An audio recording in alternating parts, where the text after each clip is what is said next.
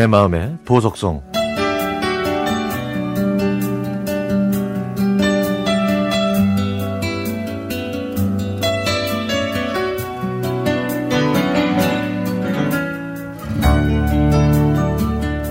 회사에서 7년을 동고동락한 남자친구가 있습니다.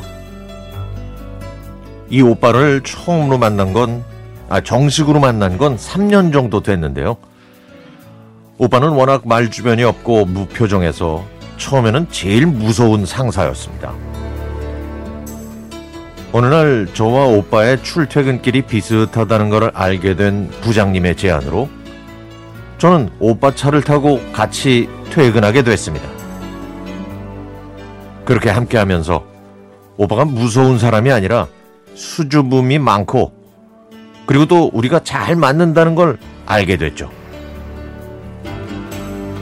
몇 개월이 지나서 저는 차를 구입했고 오빠가 다른 곳으로 파견 근무를 가는 바람에 자주 볼 수 없게 됐지만 메신저로 계속 일상적인 얘기들을 주고받았습니다.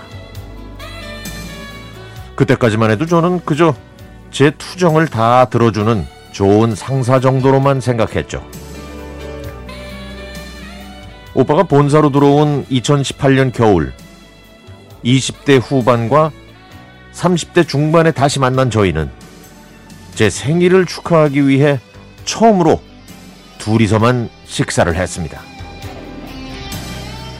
오빠는 처음 차를 같이 탔을 때부터 저에 대한 마음이 있었는데 당시 25살이었던 제가 너무 어려서 고민했다고 했죠. 그렇게 저희는 3년의 시간을 함께 했습니다. 하지만 저희에겐 고민거리가 있습니다.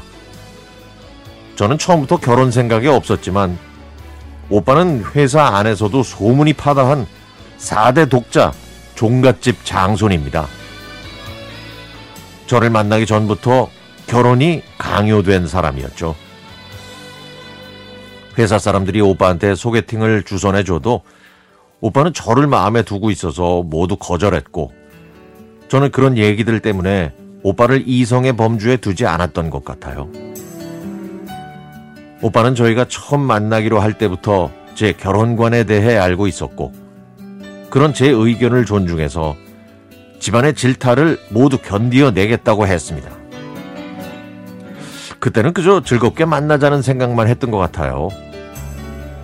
처음 만나기 시작할 때부터 끝이 있는 만남이라고 생각했는데, 아, 막상 그 끝이 다가오니 정말 힘드네요. 저희는 아직까지 회사에서 비밀 연애를 하고 있습니다.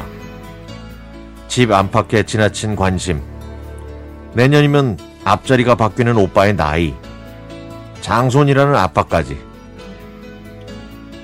오빠가 힘들어하는 게 보이지만 제가 해줄 수 있는 게 없어서 미안합니다. 정말 사랑하고 있지만 현실적인 상황들 때문에 함께 할 수가 없네요. 사실 사귄 지 2년 정도 됐을 때 이 일로 헤어지려고 했지만 무릎 꿇고 빌던 오빠의 모습이 안쓰러워 다시 만나게 됐거든요. 서로가 미워하고 싫어지면 편하겠지만 그게 아니니 더욱 힘듭니다. 저는 제가 이성적인 사람이라 이런 상황이 와도 냉정할 거라고 자신했는데 결국 이 자만심 때문에 벌을 받고 있는 것 같아요.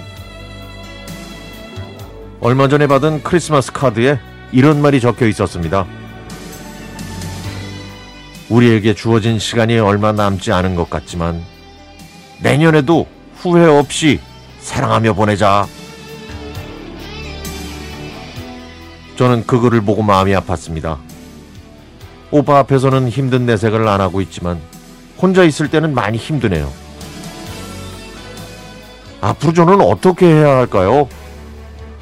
오늘도 답이 정해진 질문을 되뇌어 봅니다.